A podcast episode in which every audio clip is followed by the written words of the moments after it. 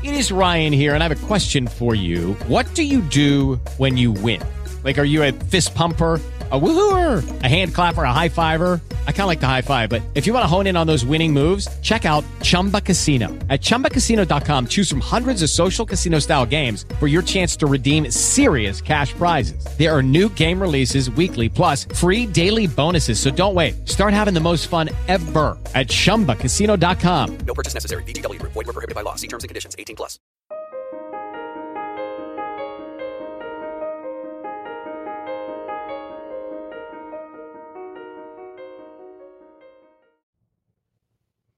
Queridos amigos, bienvenidos al curso de crecimiento espiritual según la Kabbalah. Hoy vamos a continuar con la introducción del Zohar. Estamos ya en el curso número 12 y continuamos con las 14 misbot, los 14 preceptos que en la introducción el Zohar nos dice que es el fundamento del crecimiento espiritual.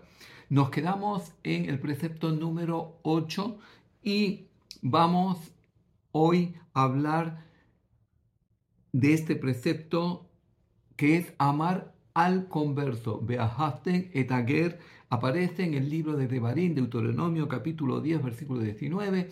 ¿Y a qué se refiere Beahaften et ager? Que tienes que amar al converso. Lo que nos quiere decir aquí el Zohar es que una persona que se convierte al judaísmo abandonó su vida habitual, tuvo que hacer una transformación interna, tuvo que hacer un cambio interno y por tanto esta persona necesita un auxilio, necesita una ayuda, necesita que alguien le tienda una mano para poderlo guiar, para poderlo aceptar, para poderlo introducir en el grupo de pertenencia que, al cual él quiere entrar. Y por tanto, amar al converso implica que si una persona ha hecho todo ese esfuerzo para identificarse con el judaísmo, para vivir una vida en base al judaísmo, pues nosotros tenemos que ayudarle y tenemos la obligación de tenderle la mano para auxiliarle y, por tanto, es tener esa sensibilidad con la persona que viene a tu encuentro. Si alguien viene a tu encuentro, pues tú no puedes ser indiferente a él, sino le tienes que tender tu mano y ayudarle. Luego nos habla del precepto número 9 y es ayudar al pobre. Esto está basado en el libro de Devarim, libro de Deuteronomio, capítulo 15, versículo 8. Y eh, el Zohar nos dice que nosotros recibimos todo el tiempo del mundo espiritual y por tanto nosotros ahora tenemos que dar desde el mundo terrenal.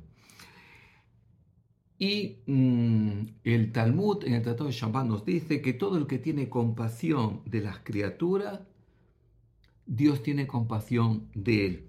¿Por qué? Porque tal como nosotros activamos, activan con nosotros. Y, y si nosotros tenemos sensibilidad con la persona que no tiene, también cuando nosotros tengamos necesidades van a tener sensibilidad con nosotros desde el cielo Dios va a auxiliarnos de la misma manera que nosotros auxiliamos. Quiere decir que si tú quieres activar el mundo espiritual para recibir, tú tienes que dar dentro del mundo terrenal.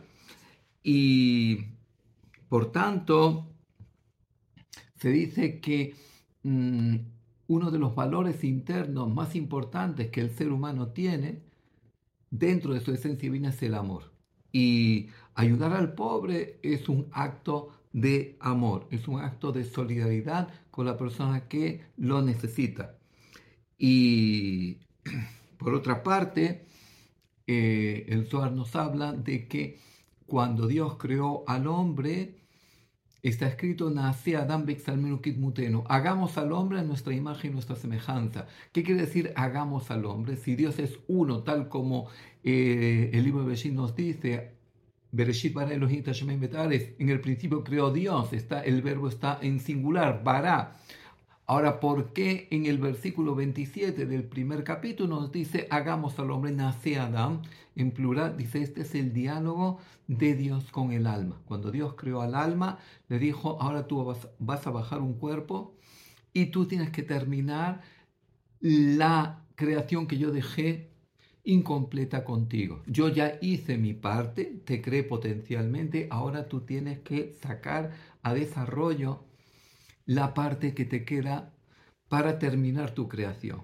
Y de ahí que esto es una sociedad. Pero cuando bajes al cuerpo y tengas que terminar tu parte, recuerda hacerlo según nuestra imagen, nuestra semejanza, según la esencia divina que tú portas.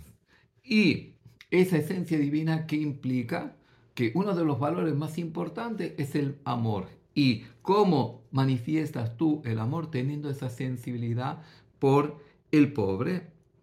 Y, y de ahí que a través de esta misma, a través de este precepto, pues desarrollamos lo que es nuestra esencia divina. Si tú quieres desarrollar el valor interno del amor, desarrollar tu esencia divina, pues tienes que ayudar al pobre, tienes que ser sensible con el que no tiene. Porque Dios nos dice, mi esencia es dar y por tanto yo te conferí esta esencia de dar, la tienes que utilizar. ¿Y quién mejor para utilizarla que la persona que lo necesita? Luego pasamos a la misma número 10. La misma número 10 nos habla de los tefilim, de esas filacterias que tenemos que poner, tal como está escrito en, en, la Torá, en el libro de Barim, en el libro de Deuteronomio, capítulo 6, versículo 8.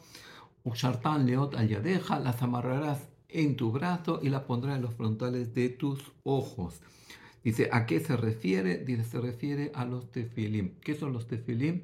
Son dos cajillas negras con unas correas y dentro de esas cajillas, ¿qué contenido hay? Pues la Torah en cuatro ocasiones nos habla de ponernos estos tefelín, ponernos estas filacterias.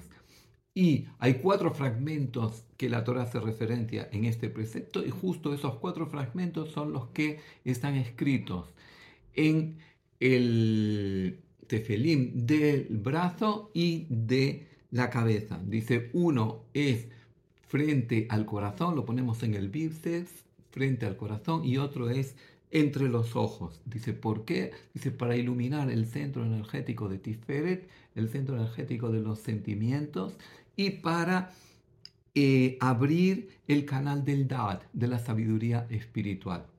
Por tanto, eh, nos dice el Zohar que estos cuatro fragmentos son paralelos a las cuatro letras del nombre de Dios.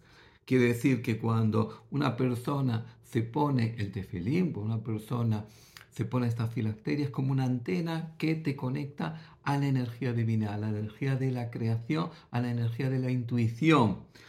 Y por tanto, dice, atraemos esta luz de hacia nosotros. La mujer, siendo que la mujer fue creada con una binayetera, con una eh, energía de la creación superior, porque ella es la portadora de la vida, y por tanto la mujer tiene una intuición mayor que el hombre y tiene un entendimiento mayor a nivel interno. Dice, por eso la mujer no necesita eh, esa antena que nos conecte al mundo divino, porque ella ya lo tiene integrado. Ahora, ¿cuándo lo tenemos que poner?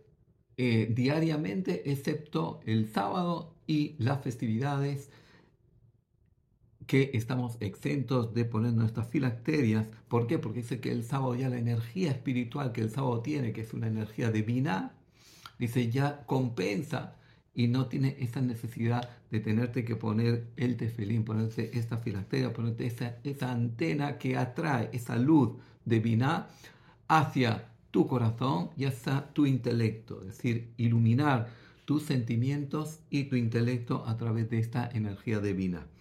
Luego nos habla de la misa número 11. La misa número 11 es dar el diezmo. Y mmm, está escrito en el libro de Barim, libro de Deuteronomio, capítulo 14, versículo 22. Y aquí se refiere la Torah dar el diezmo de todo lo que son productos agrícolas. Pero cuando anteriormente habló de la sedacá, de ayudar al pobre, en, la misa número 9, también la sedacá nos dice cómo tenemos que dar sedacá, cómo tenemos que dar caridad. Dice, tenemos que eh, dar un 10% de lo que nosotros ganamos. Quiere decir si una persona tiene un sueldo mensual, tiene que separar un diezmo y eso lo tiene que consagrar a la sedaká. Y ese es el diezmo que habla aquí la Torá. Dice, ¿qué quiere decir? ¿Por qué la palabra sedaká viene la palabra sedek?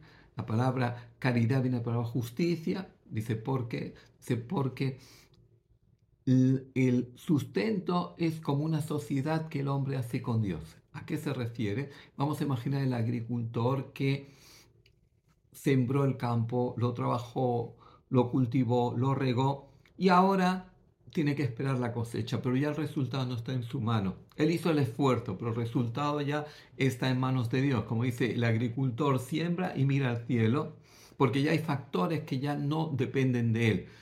Si va a haber una climatología adecuada o no adecuada, si va a haber eh, una epidemia de insectos o no, ya no depende de él. Y por tanto, el agricultor hace el esfuerzo y se pone en manos de Dios. Dice, así es el sustento. Nosotros hacemos el esfuerzo y nos tenemos que poner en manos de Dios.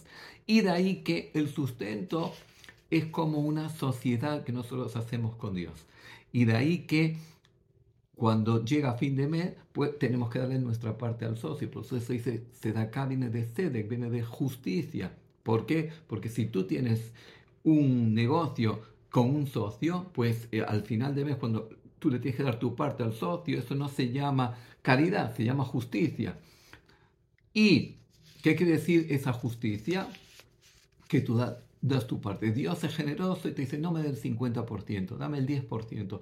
Pero no me lo des a mí, dáselo a las personas que lo necesitan. Dáselo a los Koanim, a los sacerdotes que estaban en el templo, a los Livim, a los levitas que estaban en el templo que no tenían tierra propia y no podían trabajarlo, o dáselo a los pobres, a las personas necesitadas.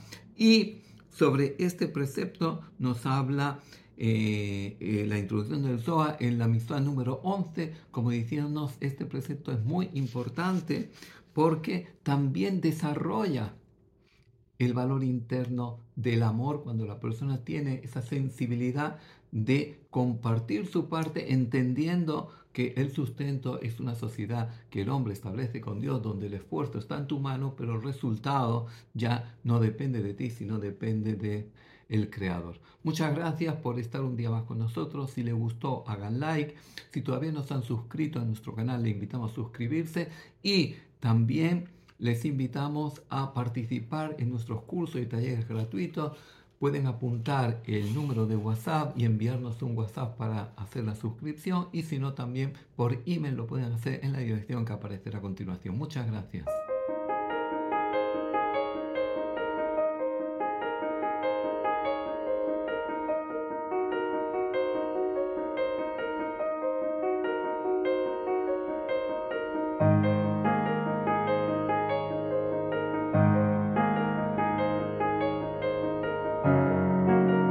With the Lucky Land slots, you can get lucky just about anywhere.